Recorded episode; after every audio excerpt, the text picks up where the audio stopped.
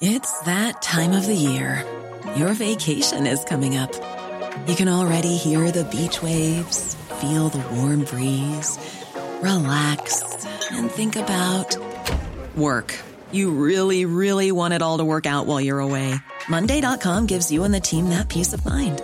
When all work is on one platform and everyone's in sync, things just flow wherever you are. Tap the banner to go to Monday.com. There's never been a faster or easier way to start your weight loss journey than with PlushCare. PlushCare accepts most insurance plans and gives you online access to board-certified physicians who can prescribe FDA-approved weight loss medications like Wegovy and Zepbound for those who qualify. Take charge of your health and speak with a board-certified physician about a weight loss plan that's right for you. Get started today at plushcare.com slash weight loss. That's plushcare.com slash weight loss. plushcare.com slash weight loss.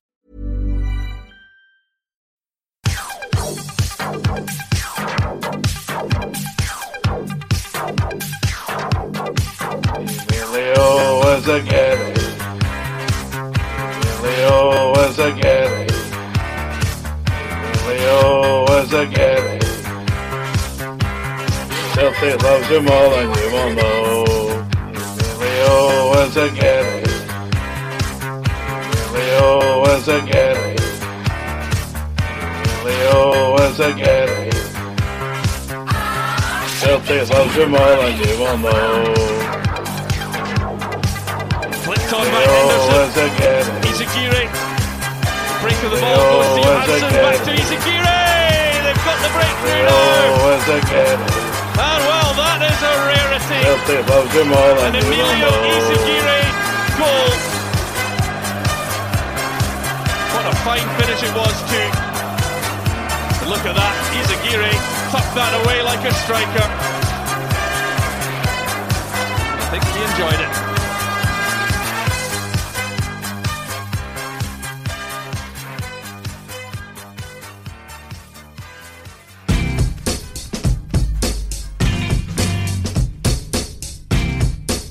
This week, are we on the verge of a Greek tragedy? A perilous trip to Athens awaits with Boyata on strike and Brendan fuming at the board. Normally we'd be worried, but Izaguirre's back. All this and more on this episode of 20 Minute Terms. Hello and welcome to episode 145 of 20 Minute Terms. I'm joined this week by Martin. Hello. Stephen. Hello there. And me, Jamie, and we struggled for things to talk about this week. The agenda's looking pretty threadbare, isn't it? Take us back to the good old days, the Deila days. I, I, not not much has changed since the Deila days, Stephen. I was thinking there, this is probably the worst week of a podcast we've had since. Remember, we recorded with famed author Chris McQueer a few weeks ago, and we turned up and got him, the poor guy, to talk about two absolutely drab results. I think one was against Hamilton Accies. I can't remember. Uh, the tail end of last season, not a win to be found. This is up there with it. Yeah, yeah, it's mainly was going to be a sparse podcast. I think we'll actually what we might do today is if you fancy it, just make a return to the twenty minutes. Yeah. Mind that used to be a thing. Mind we used to just do this podcast over twenty minutes. Um, I suppose we could start uh, at the beginning of the week. The Celtics failed attempt to land Celtic fan player who we'd agreed terms with, player who was definitely coming according to people in the know. We managed to make a right royal mess of that one, Melly. An absolute shit show. Cannot believe it. The guy, pretty much like Edouard last year, a guarantee. Good player in the SPFL, could be a great player, wanted to come to the club. There was no interest apart from Celtic and John McGinn until the start of last week, and they've just let him go, and they're going to regret this one for years to come, I think. Whether or not they regret the signing a player of a quality or not, Stephen, is neither here nor there as it stands because I personally didn't want John McGinn. I didn't think he was the, a player for us. I thought there was better out there. But as soon as Brendan Rodgers says, I want John McGinn, you go and get John McGinn. No, it becomes irrelevant what everyone thinks. See this debate over whether he would get into the first eleven or not is completely irrelevant. What we've, has been firmly established in the last week is that Brendan Rodgers definitely wanted. It's not hmm. paper talk. It's it's out of his own mouth.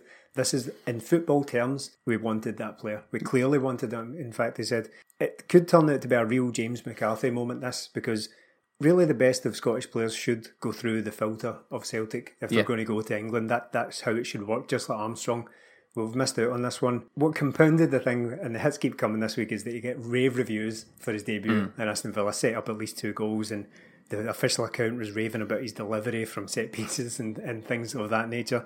God knows we're so good at that as well. I don't know why it was so difficult. I don't know whether it was just a sort of ego standoff between Petrie and Lawwell and and whoever else was involved in negotiations, but that could have been done in May. Yep. Yeah. Could easily have been done. So we wanted Bren- Brendan Rodgers wanted John McGinn. We failed to get him. There's been a number of theories cutting about.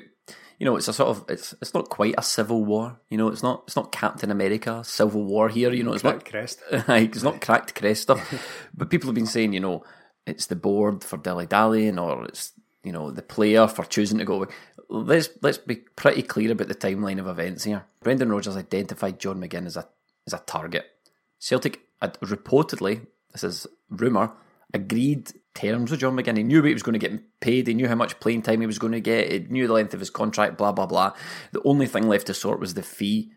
Celtic pissed about on the fee so long that that allowed Aston Villa to come in and make their bid, which then triggered them to offer something to John McGinn that he previously wouldn't have a sight of had Celtic done their business correctly, and he had a decision to make. Opened the door, as Brendan Yeah. Rodgers put it himself, yeah. And Brendan Rodgers' point here is, I wanted that player in weeks ago. Yeah. Probably months. He probably we could have done this deal at any point.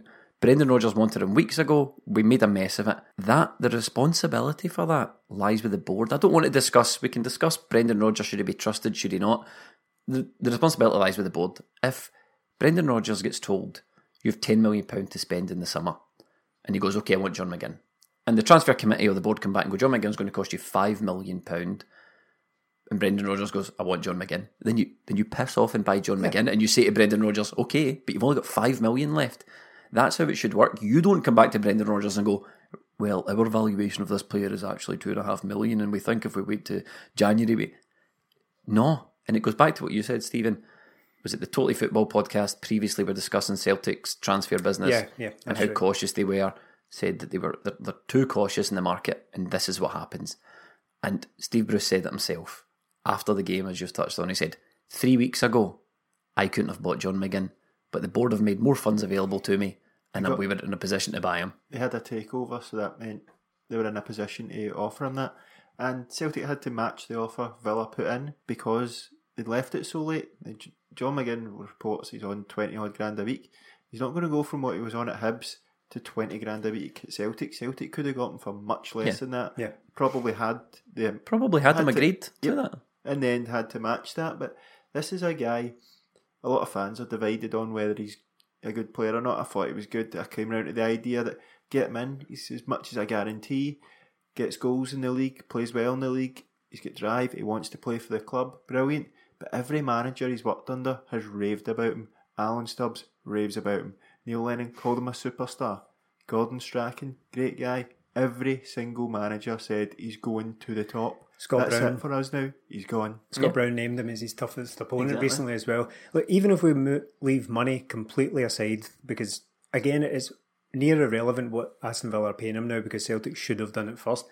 Even if you leave that aside, there's such a thing in football as the gentleman's agreement. See if he's gone down and sp- to speak to Villa and he's been impressed with what he's seen. Mm-hmm. Meanwhile, Celtic are still doing nothing. He's physically in Birmingham talking to Steve Bruce, been shown around, been given the the spiel, been made to feel important, been made to feel like Aston Villa actually want him.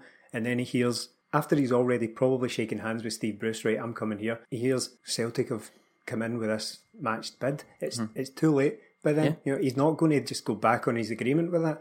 So yeah, it was it was a complete mess from start to finish, really. I- think that the, the, the word coming out is it's not just because you know Brendan's outburst. We'll we'll get to that.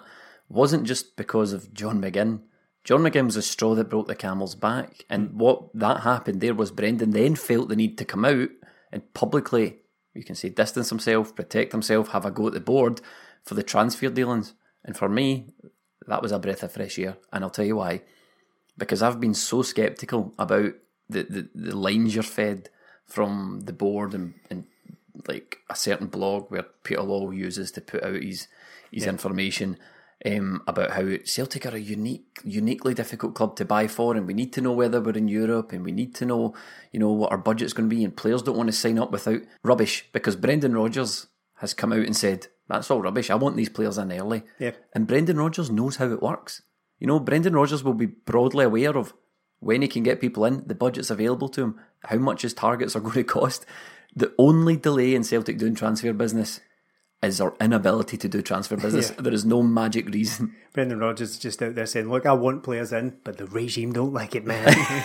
but yeah, it's it's been eye opening this week to say the least, because there, as you as you pointed out there, there have been the sort of loyal apologists out there showing their ulterior motives all over the place, trying to blame everyone else, blame Rodgers, blame even John McGinn, which is ludicrous Yeah. at this point for why this broke down. As I said, eye opening. It just it sort of shines a light on how Celtic have been doing, or rather not doing, their business this year. How do you feel, Melly, about the fact that Brendan Rodgers did come out and have a go at the board? Do you think that should have been kept in house? Because, you know, there's an element that you could argue, you know, maybe he's working his ticket. Maybe he sees a bit of a disaster on the horizon and he's like, I'm not carrying the baby here. This has nothing to do with me. It's probably frustration more than anything else, as you say. Like the guy, end of the season, we'd won the league. He knows what's happened. We knew going into this season, Armstrong was away. That was blatantly obvious. Yep. We knew Paddy Roberts was definitely away. Haven't replaced either of them. We knew Boyata, good chance he'd go to the World Cup. You knew the end of May was going. We knew Lustig would be away. We're now going into a situation where we're playing our most important games of the season. We're three or four first team players down for this, and it's unacceptable. Boyata, a year left in his contract as well, hmm. going to the World Cup. Get a centre half in. It goes back to the last January when we brought in Jack Hendry in deadline day. Brendan Rodgers wanted him before the window Yep. opened and wanted him to go to Dubai. We waited till the last day, probably had to pay more money, and it looks like Jack Hendry is plan C instead of plan A. Yeah. And Even- that gets him a scapegoat for the fans already. With that as well, Jack Hendry was unable to play in some games Scottish because Cup, yeah, yeah. he was unable to play in cup games because we left that so late as well. Stephen, how do you feel about, you know, Brendan Rodgers saying this publicly? Do you think he should have kept it in house? Do you think he should have not said anything? Is there a bit of ego here in Brendan Rodgers' part? You know, it's not really he's not really playing a team game here, is it? It seems a bit self preservation y. Eh? Maybe, yeah, but ultimately, as you've already said, we now know that it's not all rosy. Whether it's as usual with these things, it's somewhere in the middle. It's not like cracked crest, broken club, and all that kind of thing. Yeah. But it's not all rosy either, as some would, as some would Yeah. write about. It, it- the truth is somewhere in the middle. It's clearly not clicking at the moment. Make it public. I, I don't know if it's always the best thing, but at least we do know that something is afoot in these circles. We're all happy to go on about 10 in a row, 10 in a row, but since last summer when Ntcham Edouard came in, we haven't signed a player of any note that ma- has made a difference to the team in two transfer windows nearly. That's unacceptable. Being a club like Celtic who needed players in but needed players in big positions to go into our biggest games of the season, these qualifiers, it's ridiculous to think that the guy it will be frustration I'd say that he's come out and said this, but he, he can't keep going into these qualifiers with no defence every Yeah. time and be expected to get there. What has the guy delivered? Six trophies out of six, two Champions Leagues out of two, and you can't give him the guys who wanted. Now we had a right back, apparently agreed terms, who ended up going to Valencia. That you have to question that and say, did we leave that too late instead of getting that done? Mm-hmm. Why why are we leaving everything too late? There's a sort of there's a sort of story in the press going on about you know one of the criticisms of Brendan Rodgers is it says there's no way you can sit there and claim you haven't been backed. Now I there's merit in that, aye, but I don't really think that's what Brendan Rodgers is, is saying. He's not saying I'm not being backed. He's saying I need specific players for specific positions, and you're not providing them. Now he could turn to the board and go, "I need a new, I need a new centre half. If you want me to win the league, I need your centre half." If they turn around and say, uh, "We signed Marvin Compper and Jack Hendry in January," aye, but they're no good enough. Too bad. You know, that is the risk you take being a football club owner. You've bought these two guys. I don't think they're good enough. We're, we're all in this transfer shit together. It's a committee. Get shot of them and get me someone who can play. The signings that Brendan Rodgers made in his first season, the big ones, Kolo Scott Sinclair, and Moussa Dembele, three guys, big wages, three the best players. Next season, Ntcham, Edouard, three the best players. Every time we try and get the one million pound player, it doesn't work. So you get in three or four one million pound players. We've went through this time and time again. It doesn't work. We need Champions League I know it's hard to get Champions League quality, but uh, you're better with one four or five million pound player like Ntcham than you are with Compper, Jack Hendry, any other centre halfway side. We just keep recycling players. Gamboa's not worked out. Dorus De Vries hasn't worked out. These players, they're not going to work out. You need, we've got a team of young players. You need to supplement that with quality, and we're not doing that. Every big signing he's made has worked out well, so help him out. See on being backed as well. Being backed is not a past tense thing. It's ongoing. It has Yeah. to be backed in every transfer window. The squad must evolve. It must keep being refreshed every every so often. He's had the same players for two seasons now, but we've now we've got players that have been there for seven, eight years, and there's nothing wrong with that. But ultimately, he's been asked to, to use that. Just keep recycling. Just keep making these players five percent better. Just keep pushing that that glass ceiling up a wee bit. It's going to come to a head, and it appears like it is coming just now. I just don't know what more he can do to, to prove himself to the board. No. What, what more can Brent? I'm not, now, and another thing I'll say is, Brent Brendan's not going to the board and going, "Get me Eden Hazard," and then they come back and go, "Can't afford to go." off? I'm going to the press. Brendan Rodgers again will broadly know what budgets he can work with. He will have a fair idea of what, the, the way our transfers are supposed to work. Is Brendan Rodgers identifies a position, and then the transfer committee of which he's part of will go away and identify a selection of players. And then he will choose out of that selection any player that Brendan Rodgers, and if that's how it works, and that's how we're told it works, if any player out of that selection of five, Brendan Rodgers says the board go get, they're gettable.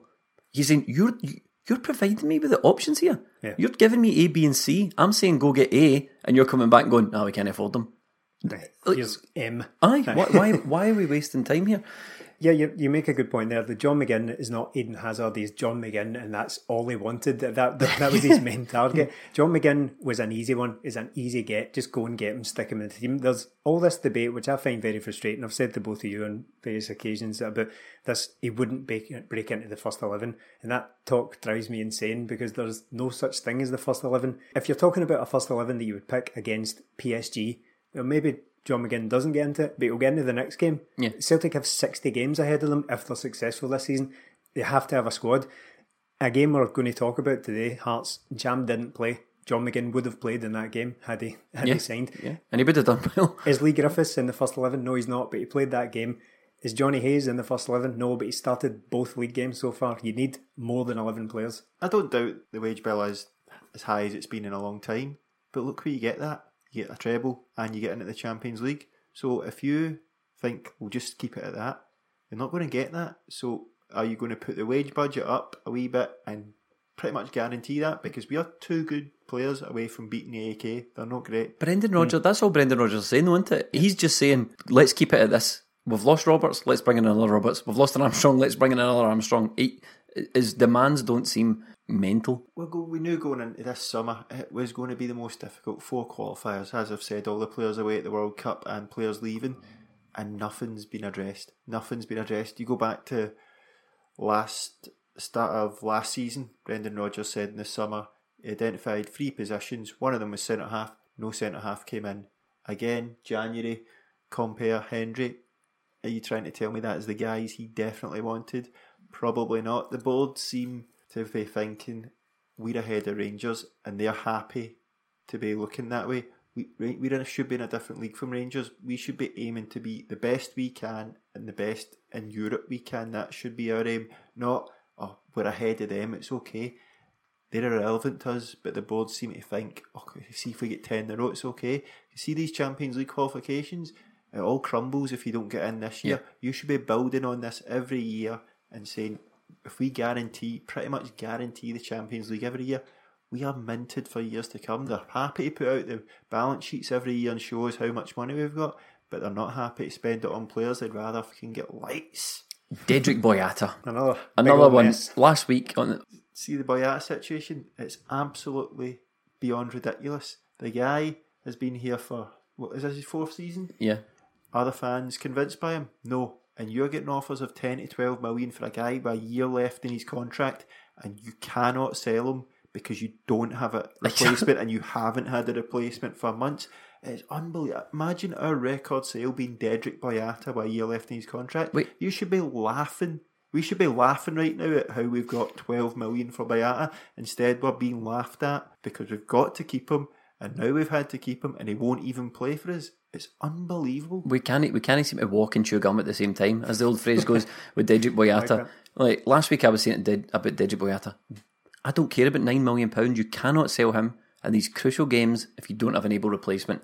And, and it turns out Brendan Rodgers was saying the exact same thing. Yeah. But, you know, and that's why Dedryck Boyata went nowhere because by all accounts he had a word with Peter Lawwell says if you sign him, I want the nine million pound in my bank so I can buy someone else. But Mel, you made a great point. What is wrong? I'd love someone that deals with these football transfers to say to me, what is wrong with looking down the road a year going, boy, has not signed a new contract and he's in the last year of his contract in the summer. He says he wants to address it after the World Cup. Well, here's what we'll do. Go and find me a couple of centre halves. We need one anyway. We need a centre half anyway. So so go and find me one or two, and then if he's not playing ball, we can sell him and get one in.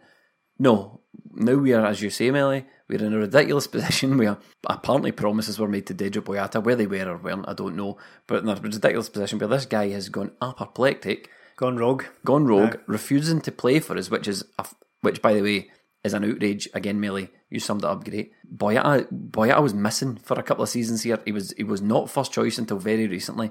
He's got a lot to thank Celtic for, and to shit all over us when we need him most is a, is a is a disgrace. But like you say, now we're stuck with a player who doesn't want to play for us, and his agent will be going, he's not going to play for Celtic anymore. So You put him in that position, but yeah, if Celtic did promise him things, well, it's their fault they've broke the. Pro- I don't know if they have or haven't, but it's their fault they broke the promises because they haven't a replaced him. Even if he stayed, we needed somebody else anyway because you can't rely on Ayer and him for the No. full season because we get pummeled in the Champions League last year with our centre half. So you're looking at it going, the guy wants to go. You obviously must have known this. It's not he's just come out and went, I think I'll leave now. Yeah. They must have known this. So you've known Armstrong's away, Roberts away, Boyata's away, Lustig's at the World Cup, Rogic's at the World Cup. Nothing done. Do you know what you will know about nothing. Boyata? You'll know A if he wants to stay and B how much money he's got. So Celtic probably knew quite early on if he was going to stay or not. His agent said that. He said Celtic seem to be saying they've not got the money to offer him a new deal. Whatever we think of Boyata's behaviour now, and it's, I mean, it's across the board, we're, we're disagreeing with it, Yeah. but whatever we think of it, it just feeds, feeds into the wider mess at hand Yeah. because reading between the lines, his agent has gone rogue, as we say, just Guys turned up at Yeah. Lennoxtown. just shooting his mouth off and stuff. But reading between the lines of what he's saying now, promises are broken. Now, this is purely guessing on my part. I don't have any insider information. What I'm maybe thinking is that Dedry Boyata, maybe before the World Cup, has come to an agreement. Again, shaking hands on something, maybe behind the scenes. Nothing, not, nothing in writing, but he's maybe come to an agreement with Celtic saying, look, I'm in the last year of my contract. I don't want to stay. If a decent English club comes in for me, maybe London based, because you know that's a big draw for players. If they come in with such and such a fee, please let me go, or at least let me talk to them. And the reason Celtic haven't been able to do that is because they don't have a replacement, as as you say, mm. Mel. Like, like, it's just it's just one thing after another. We should have been in the position where we could keep that promise to Boyata. If I'm wrong about it, then fair enough. But that's that's what I see when I look at this situation. We should have been able to let him speak to to Fulham. Promise or no promise, if a nine million bid comes in from Fulham for Dedryck Boyata, we should we should be. That's our bit. I'd take half of that. I'd have taken half of The business guys tell you we buy players, we develop them, we sell them on. So now that bit's broken. We can't even buy Boyata, develop him, and sell him on because you've no lined up an able-bodied replacement. the whole structure of this is meant to be we'll get these boys in, develop them, sell them on. That's how you sell Celtic to them. But see in the background, you should be constantly working like if Boyata's away, these are the targets, get this guy in and then he can go. It should be you replace before you sell, but it never is. It just seems to be now we're in the situation where we're at, oh, the English window's shut, let's see what we can get. Where were the targets in the first place? Uh-huh. You can't just wait till the middle of August and think, oh, we'll just see what's left. That that doesn't make sense. Do you know what? Do you know what else? John McGinn. We, we knew we weren't getting John McGinn last week. A full almost seven days have passed since all this John McGinn stuff probably started.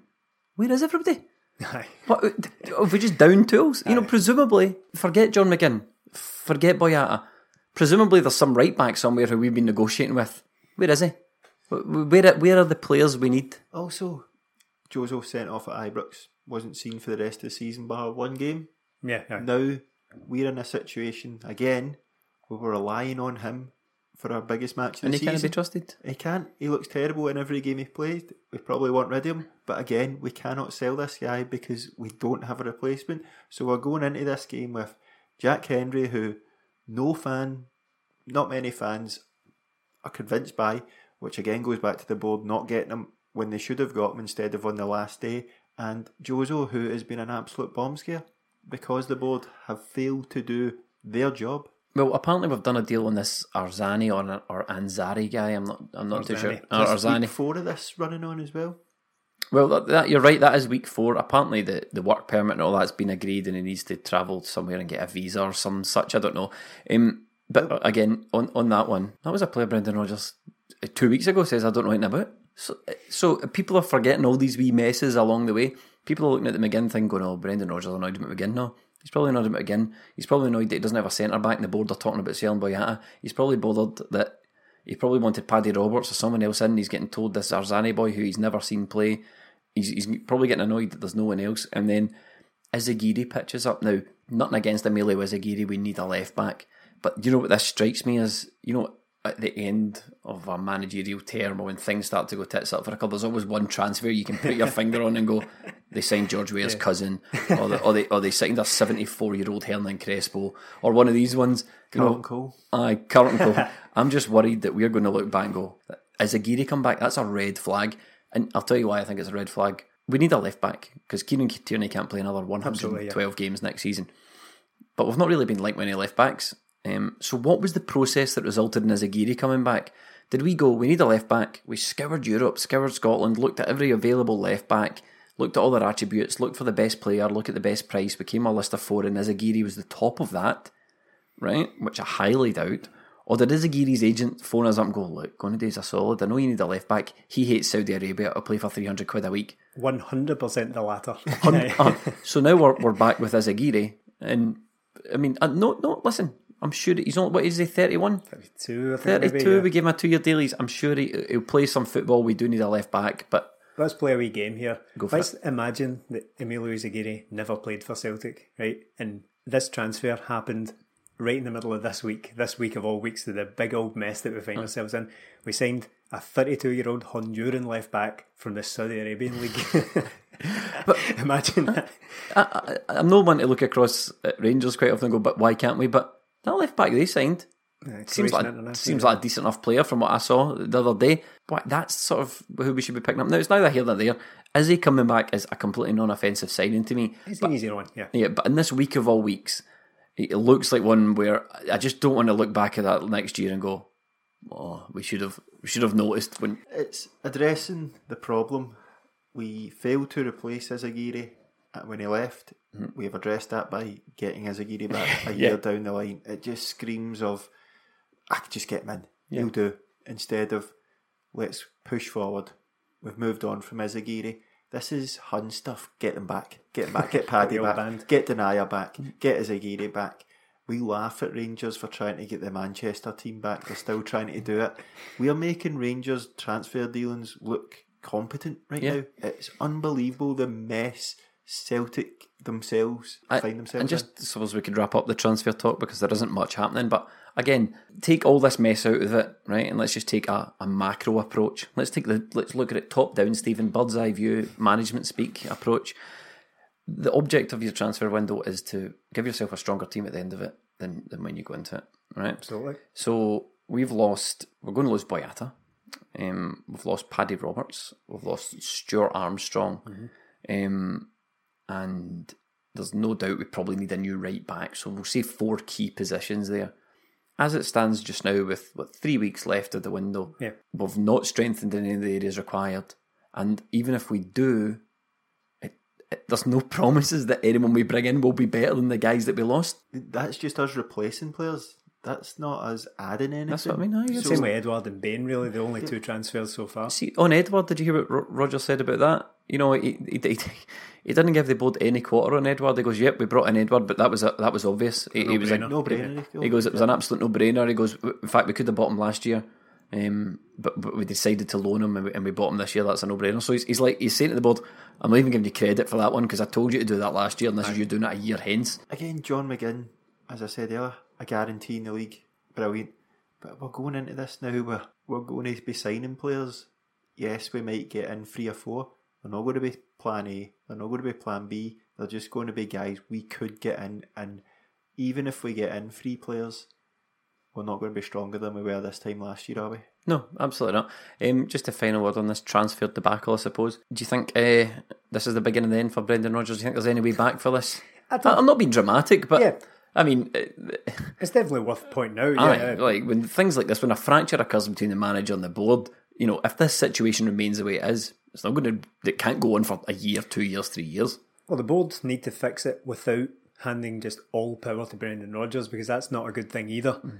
Because we that's not manageable. We've seen at Liverpool when there's that's a complicated dynamic at Liverpool. I know, but his spending eventually got out of control there, and and the team suffered as a result, and he ended up getting sacked. I'm not saying that's going to happen at Celtic, but you don't just hand carte blanche to a, to a manager. No. Meanwhile, you have to keep him happy somehow. You can't just ha- give over to ev- his every demand because Celtic aren't as financially strong a club as Brendan Rodgers would like them to be. They are financially strong, but not not hmm. on the, the level Brendan Rodgers would like.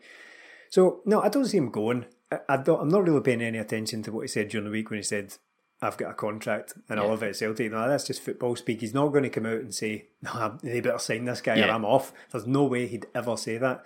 Uh, so Do you think privately? Do you think he's privately he's, he's making his feelings a bit more known, stronger? To his wife, No, I mean to the board. I think. Do you think to the board? Do you think you know conversations along the lines of, look, if you sell X and don't replace him, or if you don't give me the funds to take this team through a league season, I'm not going to be here next year. I'm absolutely sure that it happened with Boyata. I'm certain that he said, "You better not sell that guy and not replace him when Yeah. we're in the middle of Cham- Champions League qualifiers."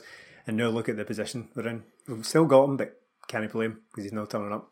Do you think it's beginning then, Melly? Do you think they'll kiss and make up? I think he'll stay, but I think he's he felt he had to get this out because hmm. it's gone too far. I mean, how many windows is that where there's just been no quality brought in at all? It just seems like bargain basement stuffs. And see if we are hitting a ceiling with the wages and that, there's ways around that. And do you know it's a surefire way to get around that? Bring in good players so you definitely get into the Champions League and give yourselves a helping hand. Look at the players. We've still got Ryan Christie, Scott. We're not even getting rid of players. and now, it, eh, well, Beaton, he's injured to be fair, but even like you could make a case for Scott Sinclair. Like there's players that you could get shot of to trim the compare. Like, who's going to take him? To be fair, hmm. there's plenty of Jozo, another player, plenty of players you could have shipped out and replaced by now, Yeah. and they just haven't. And it all adds up. It just seems like there's no coordination anymore. And see, it's a bit like when Rangers were going for 10 in a row. The last, the 8 in a row season was really close. The 9 in a row season was pretty close. And then they let that team age and they didn't replace them. It's going the same way for Celtic. And if Brendan Rodgers goes, who are you going to get in? Because Brendan Rodgers, everything fell into place for that to happen. We will hmm. not get another manager like Brendan Rodgers.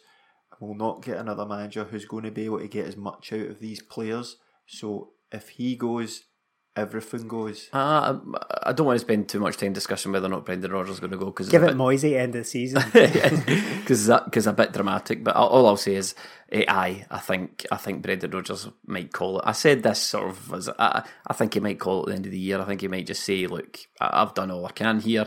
Um, it's in good shape, but I think we will replace him with another Brendan Rodgers. I think the board have seen what going out and getting a proper manager to can do. And it worked with Brendan Rodgers. If he, you know, big if. This is heavy premature here, but big if. But the board, the, I don't see the board going back to Neil Lennon. You know what I mean? They they saw what what a Brendan Rodgers can bring, and I think they'd go back to it. Um, Anyway, that was the worst welcome home to Izzy. Sorry about that. I know, sorry, Izaguirre. Uh, uh, Welcome home, by the way. You know I'm fond of a diminutive Central American fullback, so let's let's have another one. do you know he, he still had a he still had a house here? He didn't actually sell his house. Looking forward to bumping into him in Asda, in the Aye. local Asda he, yet again. he went he went into the house and Paul the Tim was in the kitchen eating quavers. And on Saudi Arabia, I was We're amused. getting political here, Stephen. I was amused to read that he was coming. He'd left Saudi Arabia because his wife wasn't allowed to do anything. Doesn't he read the news? Doesn't Could have googled that, mate. Turns out my wife can't drive. No, no, Izzy, she can't. that's that's Saudi Arabia for Do you you. remember Izzy's probably his crowning moment at Celtic when he scored two, ah, 6 0 win over Dundee. He scored two and missed a penalty. A That's date, right. A date that was significant because it's it's about two weeks after we started this this podcast. It was the 20th of September 2015. I thought you meant that video where he's going, cheese. he was getting... the, the video of him at training as well, where he walked onto the training pitch singing, Let the people sing. Yeah. That's a terrible accent. That, I was Jamaican. That sounded, that sounded like a poo from The Simpsons. Um, anyway. On that game, oh, that game. What game? I will give you a TMT official merchandise mug if you can name the back four in that game. 6 0 over Dundee, September 2015. Ronnie on it. Yeah, yeah. Ronnie. Ronnie. Yeah, because we did have Lustig. Matthews? No, nope. he was gone by then. Right back under Ronnie. Oh. A powerhouse, powerhouse of a fullback. Blackett? Nope, he oh, was on the bench for enough, actually. Oh. So, such strength with Blackett and uh, a young Tierney on the bench backing up Izaguirre at this point. Oh, did we? Oh, who, who's who's uh, Ronny Deila centre back? So was it Boyata? Denayer? Yeah, Boyata. Denayer? Not Denayer yet, no. No, Mulgrew. God, help us out, come on. Neither are, are still there, obviously. One has just got a very impressive move for his ability as a footballer. Saidy? Saidy Yanko. Saidy Yanko, aye. And one still plays in Scotland, but not with Efe? Celtic. Yep, it's Efe Efe. Ambrose. So a back four of Yanko, Ambrose, Boyata, and Izaguirre. We think things are bad now. The good old days. We don't, we don't, we don't appreciate how good we got it. Um, anyway, speaking of which, we have our own centre back problems now because Kristoffer Ajer got himself booked on a one-one draw uh, to AEK Athens. Um, how was that? How was that game for you? Just on that Ajer point, uh, that's um, that's a frustrating one because it's a point I made in the Rosenborg match companion that we did. I noted that he'd talked himself into a silly booking by getting involved in something he, he needn't have, and sort of worried that it would it would come back to haunt us. And sure enough, it has because that's him now on three bookings and can't play the second leg. I admire it about Ajer in that he's sort of grown into this role as a talker, as a leader, as someone who gets involved in things. He's he's always he's always communicating with his players. He's always talking to the ref. He complains about things. But he's got to learn when that's just utterly useless, like it was against Rosenborg. He just talked himself into a booking, and now we find himself find ourselves without him just a couple of weeks later. It's something we highlighted at the start of this. Yes, it's an extra two games to the six we usually play. Hmm. It's against probably a, a team that's not very good, but this is what happens. You can pick up injuries, you can pick up bookings in these games. Yeah.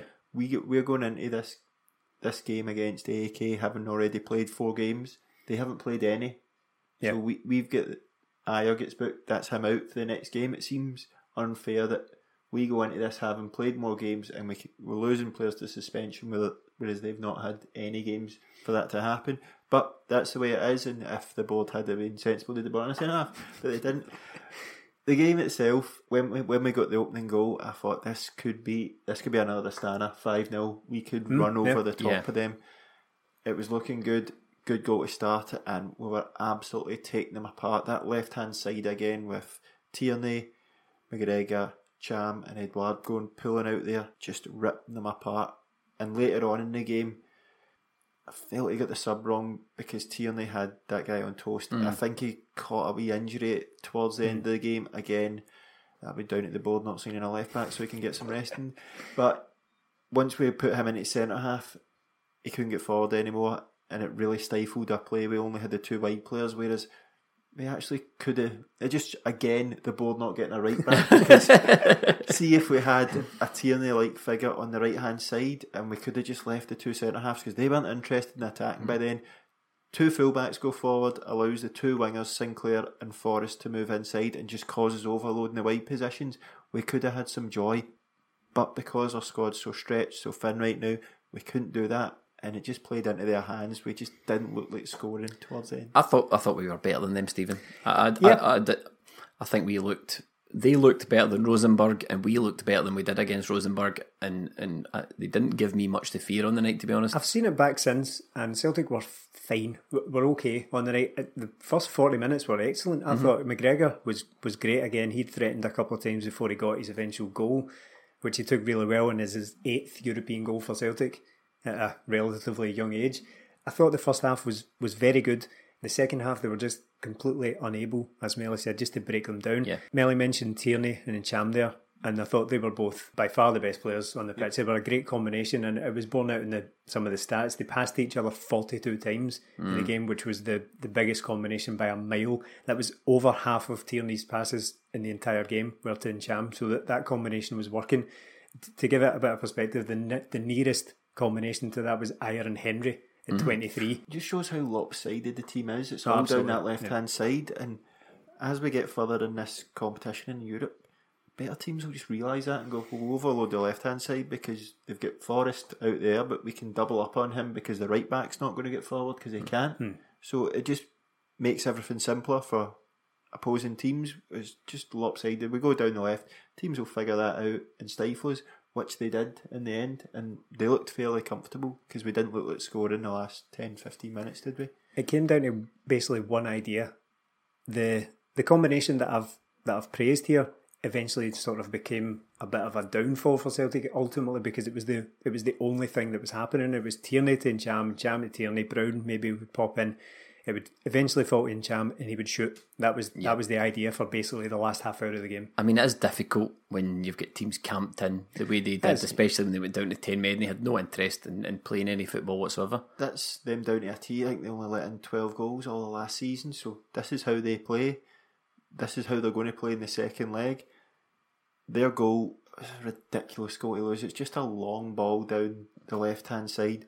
Lustig doesn't deal with the first header, Yeah. it goes over his head, and then he sort of stops instead of following the ball and thinking it was going out of play.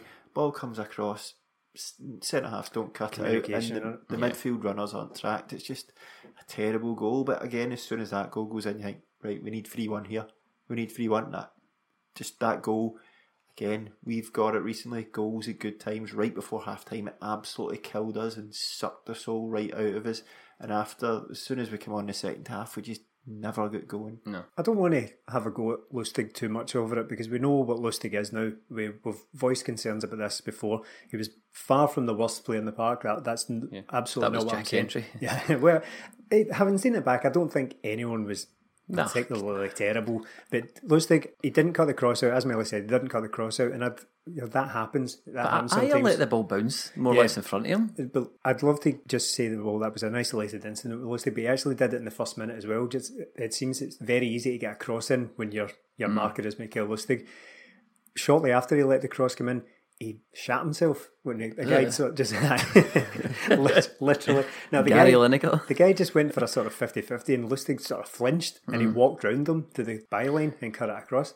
So other other than that, though, I think Celtic were fairly comfortable. Ajer was given a bit of a a bit of a lesson by their forward, a Croatian guy, Le- Livaja, I think his name is. I thought he Number 10. Yeah, I thought he was excellent. I thought kind of Viduka esque. I thought Ajer was guilty of getting too close to him on occasions, and that's exactly what happened with his booking. Got too tight to him, the guy turned him, and eventually had to make a rash challenge to get it back. In fairness, though, Ajer was involved with the goal. It was him Oh, that won it. tackle. Yeah, he won it in midfield. Rogic took over and swung it across the Tierney. But having having watched it back, Jack Hendry, I don't think was bad, but I'm now worried about him that it's it's never going to happen for him because even if he plays well now, I think the fans are too far gone with him. I don't I don't mean it's it's irreversible, but every single touch he takes, the, the fans are like are cringing basically. There's- He wasn't right. He's not bad. He's not. He's not like an amateur out there. But I mean, he's miles from the best we could get without Oh, much effort. He's, like, a, he's a third choice centre half at best. yeah, But Uh, we, again, due to the ineptitude of the board,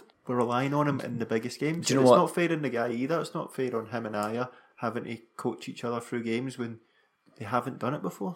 I, uh, I I have my I had a suspicion about something about Jack Hendry, and, I, and I've done some asking about, and I th- and my fears were confirmed just just from watching Jack Hendry play football. And we'll get to this when we talk about the Hearts game. He strikes me as someone who's no very intelligent. Like he, he looks like a big old dum dum out there, and uh, and I, Handsome dum dum. Aye, a big handsome dum dum, and uh, and according to like I don't know, you watch these teammates things on Celtic TV and the other, and that's that's the pattern around it. That's the patter around Jack Hendry that he's nice but really thick. Trigger. Yeah, aye, he's, so that that's the vibes he gets. Uh, As I said last week, aye, I don't mind if Jack Hendry wants to learn to be a, a, a really good centre half. Shouldn't he be doing it in our most Get important it on games? YouTube. Aye, dead in your back garden with. Remember those Ryan Giggs balls on the elastic? Yes, They I had one of those, yeah. Aye, just learn with that and then come back to us when you can actually play the game. He's Cal- an, he's an SPFL centre half, isn't he? As soon as the level goes up a wee bit, he doesn't get as much time in the ball. There was one bit where he was running over to the left, and instead of just playing the ball, he went to take a wee extra touch, and the guy shut him down. Gets away with that in Scotland because he's probably bigger, faster, stronger. But in Europe, you don't get away with that. You don't get that time, and he is learning the hard way. Yeah, as he's, he's, he's, a, he's a League One. He's a League One standard player. Uh, it's too Not late. Scottish League One. I mean English League One. he's always probably going to be a scapegoat for a lot of fans now, and there's nothing he's probably going to be able to do to change that. A scapegoat? Do you think that's what he is? Is that what I said? no, No, no. Hey, th- yeah, there, there were two moments towards the end of the game. One in which he tried to play a first time ball and it went right out for a throw in, Mm-hmm. straight behind Forrest, I think it would have been because it was out on the right hand side. And there was another when it was probably just touching into injury time at this point, desperate for a goal, and instead of just lumping it forward, because he's probably under instructions not to do that. Yeah. Instead of lumping it forward like the crowd wanted him to do, he checked back and passed it in to Ajer, and everyone just groaned at the, at the same time. It's it's uncomfortable now. to, to be fair to him, he has got courage. Yes. He has got courage, and he's uh, when he makes a mistake, he's not not afraid to repeat it. he's not he's not afraid he's not afraid to try and make amends. Um, and he does do a lot of breaking. He, he, obviously, that's another thing that we want our, our defenders to do: break from the centre of defence positions. Yeah, it doesn't hide, even Yeah. if we wish he would. Uh, yeah, we, we wish he would. I'm only kidding. That's Um, McGregor's goal, absolutely sensational. Place her ups. That's it, boys. Push on from here, but we just couldn't get that goal. Their goal sucked the life out, as I thought. And Yeah. it, as the game went on, it was Ntcham, as you said, Ntcham having long range shots. Griffith had Griffiths had one chance, but when Rogic went off, there was no creativity in the team at all. After that, it's just much like the Hearts game. It's just hard work and endeavour. There's no spark in there. Something we probably miss when Rogic is off the pitch and Paddy Roberts Yeah, maybe. I probably would have kept Rogic on. To to be honest, I want um, more from him out of the, in these games. Yeah. That's the only thing he did. He hadn't really done much apart from being involved in the goal. In fairness to him, but he hadn't done enough for me. A home game against AEK Athens. That's that's your stage time. Yeah. It felt as if we're looking to the bench and I didn't feel there was MD that could change it. Sinclair comes on, but you're not expecting him to bust the back of net. He's just not on form now, unfortunately, for the guy. You look at the rest of the subs, you're like, nah, it's only him and mm. Griffiths that could do something. That game was crying out for somebody breaking runs from midfield, Stuart Armstrong, but the board have failed to replace him. so we don't have that. So it just seems like we're just trying to get something out of players we don't have.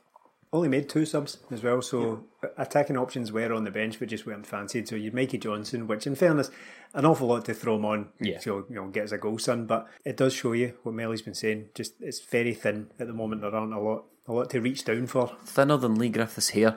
Now, um, we're uh, We can't move on. why? Exploding can. Oh, that's right. Just check my notes here. Yep, that moment when Ntcham exploded while taking a shot. I thought it was a magic trick. His shin guard blew up according to Tom Boyd really? Is that what it was? But what uh, what I found what I found hilarious was how many referees referees games you've got like the ref, main referee, then you've got the fourth official, the two linesmen, the guys behind the goal, and blah, blah. only one can of shaving foam between a lot of them. Because after that, well, it was stud marks. The referee was doing the old stud marks for the rest of the match. Only one can of the magic foam. Um, do you fancy us to progress?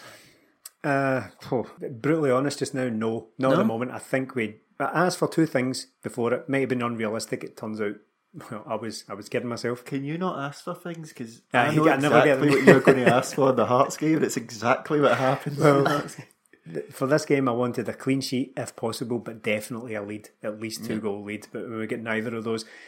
Now, without Ajer, I'm looking at a defence of probably Lustig, Hendry, Simunovic, and Tierney. Is that what we're, mm-hmm. we're looking at? And that will come on to the Hearts game. I, I don't have a great deal of confidence in that at all. I think we can score over there, but as highlighted before, AEK Athens, that their thing is that they're, they're good in defence. It's not just that they sat in at Celtic Park, it's that they're good at it. Yeah. And, and that's the main difference that, you know, Livingston can sit in at Celtic Park, but they're not going to get away with it. Listen, it's a difficult game, right? But let Yeah. me tell you something. Don't be afraid of difficult. Yes. We yes. we can do difficult. You know, you, you, we can't just still every time it's a difficult game just cash in the chips and say I don't think we'll make it. Now I'm fully aware that I said when we start, first started this podcast that I don't think we'll make the Champions League. And that was because the squad the the more difficult run and just the law of averages. But I've just got a, I've just got a feeling about this one. Nothing more than a Oh, hunch. what I want. That's Is that what you want? I, I, it's get sort of a bit reminiscent of Boavista. exactly what I was going to say. Just a narrow one goal Aye. because we're back against the wall, aren't we? We're up against it, and they're going to be sitting in. We just need to score. Cancels their goal out. Yeah, oh, we score. It's game on. And I would, I'm actually more confident going there one each than I probably would be 2 1 because if we have to go there and defend, hmm. we hmm. kick the bed within the first 10 minutes and are 2 0 down. Whereas if we go there, knowing what we need to do, we need to win the game or get a two each And, and, and look, we're going to we're going to start with both uh, Edouard and Dembele up front again. That's what's going to happen. of Glasgow. Did you see? Did you see the King of Glasgow on his Instagram? Yeah. Post a picture, his sunglasses on, a wee Greek flag. I'll be there. It's so. Well, there's a big green and white balloon inflating in this room. Let me take out my needle and pop it. no, I'm only kidding. I don't. I'm not. I'm not fearful of it. I, I, I definitely think Celtic can can do it. I just there are certain factors where I think mm, I, I think we'll concede. I think we'll concede a goal. I think that's. I don't think there's anything outrageously controversial about that. But We're going to score within the first fifteen minutes. I hope so. Well, that would be absolutely perfect. we we, a- Yeah. we absolutely are. Score with 15 minutes to go. And we'll, we'll score by 15 minutes to go. There we go. No, uh, uh, look, we're better than them. Don't be afraid of difficult. The backs are against the wall, but do you know what? This will be one of these ones where Brendan's got the team riled up. Did you hear what he said about you? You're a little slugs. Eh, so he'll be sending them out there, G'd up to do the business. This looks like it's going to be the toughest tie. The game after this looks on paper to be a bit easier. So see, this is the tough one. Get through this, and it looks good. Plus, one good result tomorrow in the last week gets forgotten about, doesn't it?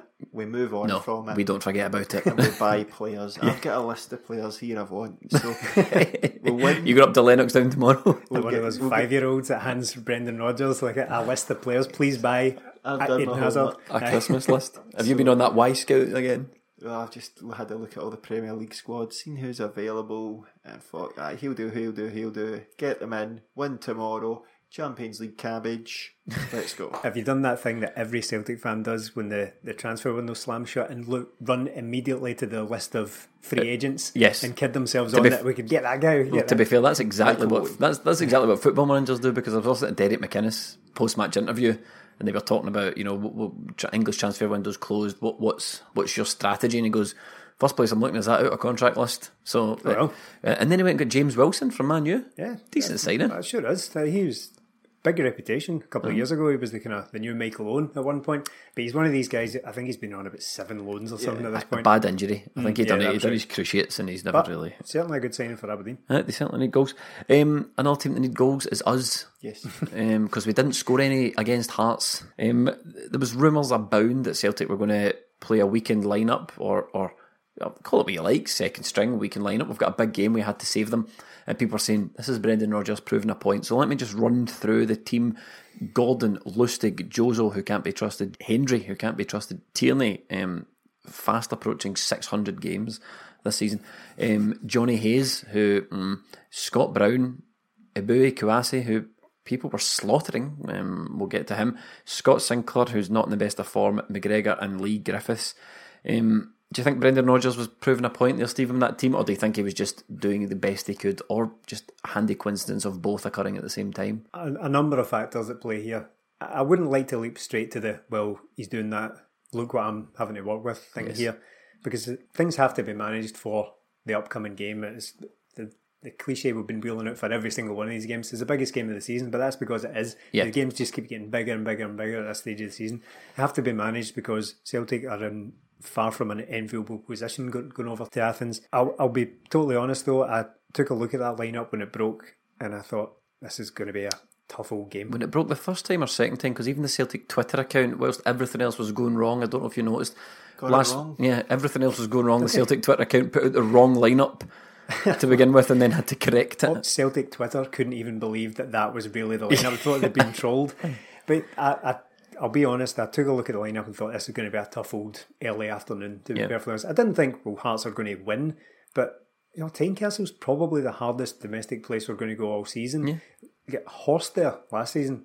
4 0, an absolute shellacking to, to bring the, the unbeaten run to an end. So it's a difficult place to go. Kyle Lafferty now scores every single time he plays against Celtic, unfortunately, and is booked every single mm. time. Well, the, the whole Hearts team are booked because they're just a big old team of dirty cloggers, mm. a very difficult team to play against. We know how Hearts are a team of cloggers, but we seem to be a team of pussies again. Oh, Now- ouch. You would not say that to Jonny Hayes' face. Probably not. no. His delightful face. It's, it's, oh, it's a real shame. you read out that team. I looked at the team on Saturday. There's, it's not inspirational, is it? There's nobody, eh, and there you think he's bang on form. Tierney, Brown, only guys playing decent. The rest of them just chucked in. None of them on form, and that's probably, as Stephen said, our toughest place to go against a physical team. Remember last January we came back from the winter break and we put in Kouassi, we put in Dembele, put in Edouard, we put in all our big physical players and we absolutely demolished them 3 0 in the first half. We don't have that anymore. There's no physicality in our team and it showed that their goal just absolutely pathetic. And it showed at some of the incidents as well when players were down, being shouted at, and there's nobody there to do anything about it. Aye, shameful stuff from Hearts. I don't really want to get into this, all they bullied us and all that. Poor, poor us and all that. Ultimately, should still be beating Hearts. Yeah. just- it should be beating Hearts, and all their antics shouldn't shouldn't amount to anything. At the same time, it is still a significant part of the game because Naismith was an absolute disgrace Yeah, in that game. 100%, And, yeah. and you know me, I don't I don't like to you know hype these things up. I, I tend to be on the side of ah well, you know, it happens in games. But even even I was watching that and just being like, this is this is terrible. This, This- this charity does his good work. Aye. and that. He's an absolute banger of a guy. weasel and uh, just a, a hateful wee weasel of a guy. A weasel faced arse. um, uh, did you think anyone in that team could maybe stake a claim for getting a more regular start? In fact, let's talk about Kouassi Eboue, a bit of an enigma. Um, signed him from Krasnodar in the January of 2017. Ebi Kuatsu, I think uh, Michael Stewart called him on Sportscene. Ebi, Ebi Kouatsu. Some great Edwards. is Edwards. another favourite there. on the Scottish people, End. Scottish people don't deserve foreign names because we're terrified of them. It, it seems Eddard. I, I heard on on Sportsound. Ed, oh, well, no, it's Edwards if you listen to Packie Bonner, because Odsonne Edouard, Edwards. um, anyway, Kouassi Eboue signed from Krasnodar for somewhere in the region of four odd million. What is, million. Three million, what is he, 20 odd? I mean, there seems to be no concern about the lack of game time he gets. Brendan Rodgers seems perfectly comfortable with it. Any time he's played, I think he did he play against Zenit? Yep. I thought he, He was brilliant against well. Zenit, yeah. but he's only played 20 minutes of football since then. It was a sub appearance against Alishkert uh, Yeah. just a couple of weeks ago there. he was getting pelters in this Hearts game. Honestly, I thought he was pretty terrible in Did this you? game. Yeah, I, he gave the ball away three times in the first four minutes quite badly. Hmm. Now, I'll, I'll afford him the same I missed the first four minutes. I'll afford them the same allowances I give to any player who's been out of the team for a while and comes back in. That said, though, it's not a free hit. Brendan Rodgers isn't going to pick a player and, and say, "Well, I know you're going to be crap today because you've not played that well. You Yeah. still need to do something." That's exactly my argument for Hendry. You know, Yeah, uh, exactly. no free passes. Yeah, I think the sports scene made a wee sort of charming highlights package of how bad the Eboue had been. I think that was maybe was unfair, touching. it did highlight the fact he's, his first touch is very clumsy and he kept giving the ball away. It was far from the worst on the day. But the thing with Eboue is, I just there's this thing I keep talking about it, but um, he's going to replace Scott Brown. I just I don't see it at all. I don't see any similarities in the two players whatsoever.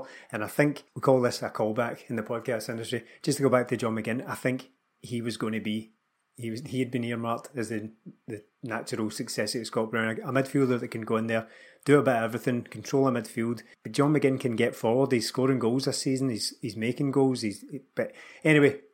No point in dwelling on John He's McGinn. Yeah, Yeah. no point in dwelling on him. But No he point. would have he would have played, and he would have he would have been Scott Brown for years to come. But McGinny anyway, Esther.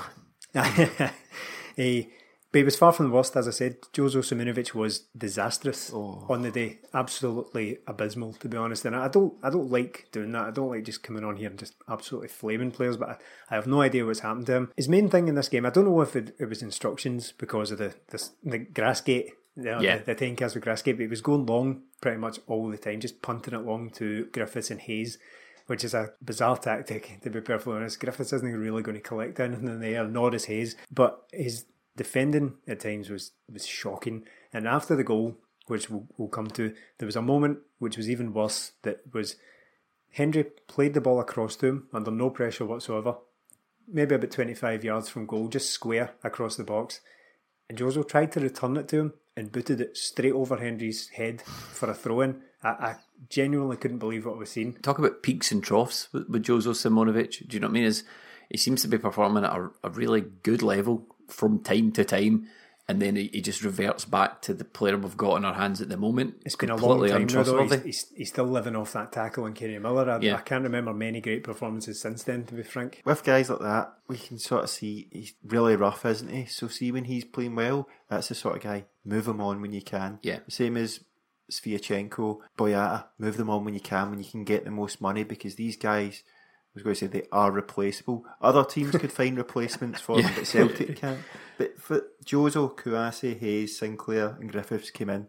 Not one of them put in a shout to say, "I'm playing in Athens."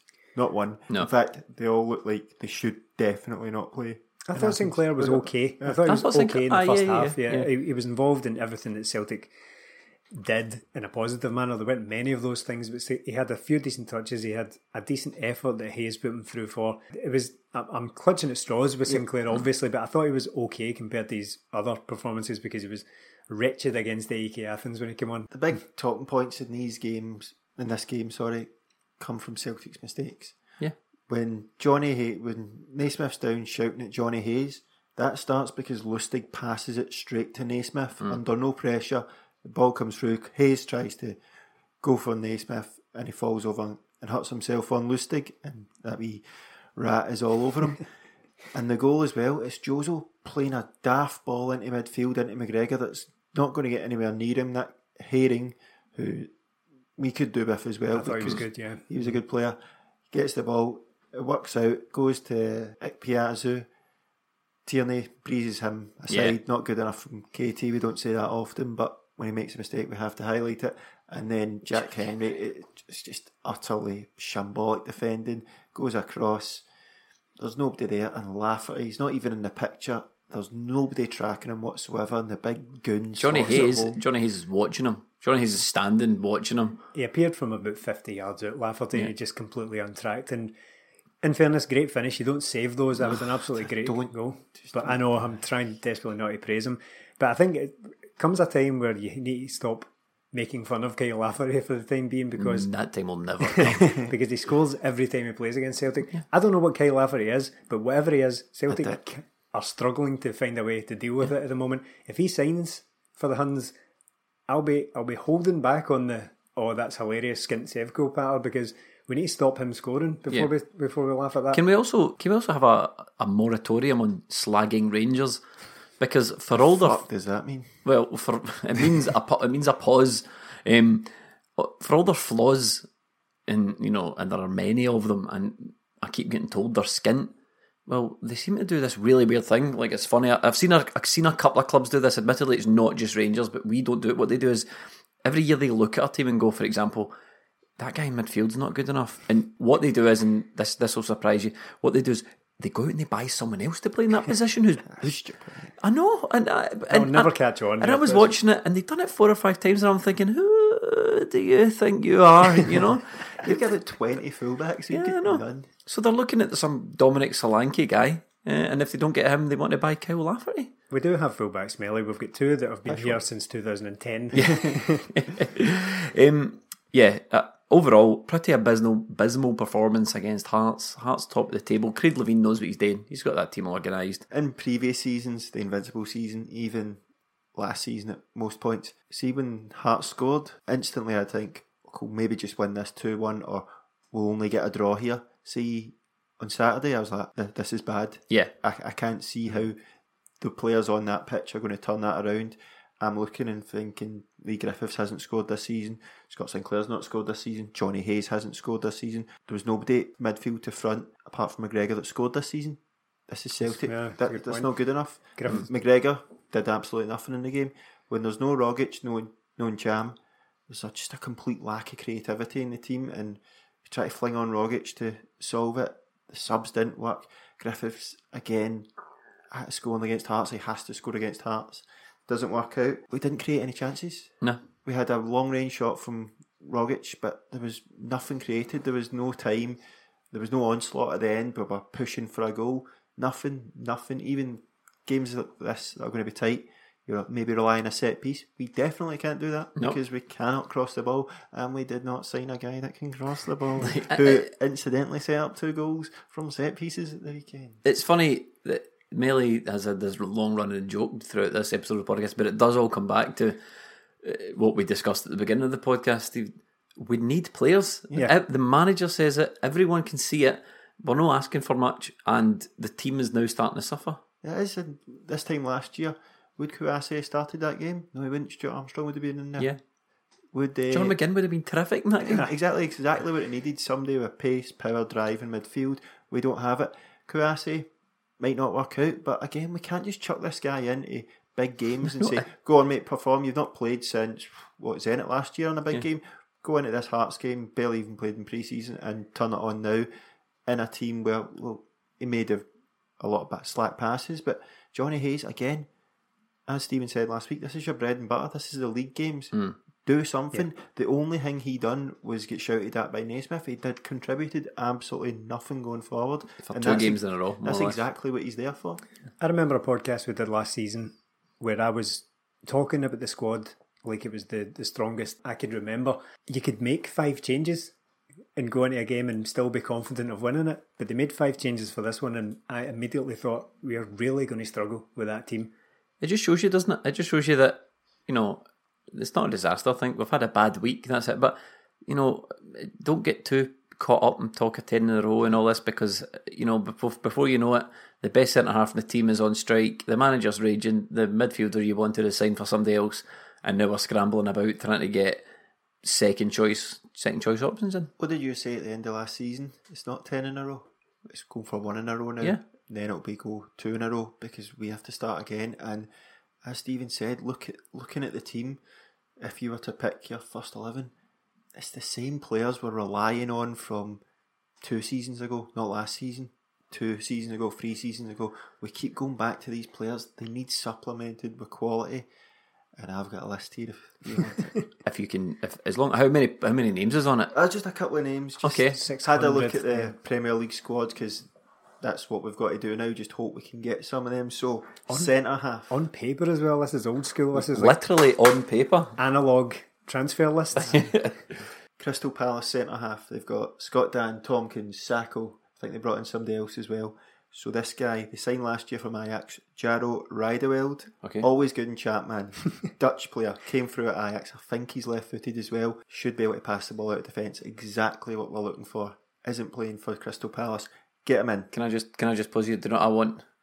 I want Peter Lawwell to be driving to the, the Athens game in the back of his limousine tomorrow with his ponytail and his cigar, telling his driver, "You'll stick on the twenty minute Tims," and then he's going to hear Millie's list. yeah, he's going to drive up to this house just as we're just as we're recording. Yeah, okay, Listen up, Law Dog Millionaire. Get these done. right. Cuco Martina, right back, Everton. Not going to get a game. Are you sure his first name is Cuco? Yes. Okay, okay. Right back, Everton. Not going to get a game. Get him in. If you can't get him, Danny Simpson. Get him in. He's not Yes. getting a game for Leicester. Midfield, a guy broke his leg, but he might be on the way back. Let's just get it done. James McCarthy. Get him in finally. Well, I did. Uh, we have kind of. There's been chatter about James McCarthy. There's been chatter about Robert Huth as well. That was another name. Oh, jeez, oh. Andy King, Leicester, also won the league, not getting a game. And Man City, I've got a good player called Paddy Roberts. well, Paddy Roberts was linked. You know, Alex Ray said last week that he heard 99% that Celtic were going to sign Paddy Roberts. Um, obviously, his sources are excellent. Sources and Loudon have obviously let, let us down so far. the book hasn't closed on that yet. Um, and that's that. That is that is the podcast for this week. What a breezy one it I was. know. Venting some frustration. I know. That I'm so I'm just so glad. I'm so glad. Um, we have another podcast this week though for the patrons. We're Yes, doing yes. we're doing a match companion for tomorrow's for tomorrow's game. Um, those who aren't aware of it, it is a game where we s- a podcast where we sit down, we give you our pre-match thoughts, half-time thoughts, and then we give you our immediate reaction to the game and release that as a podcast for our patrons um, on patreon.com slash 20 minute tims. And with that, I think we should bring this this one to a wrap. Thanks for listening.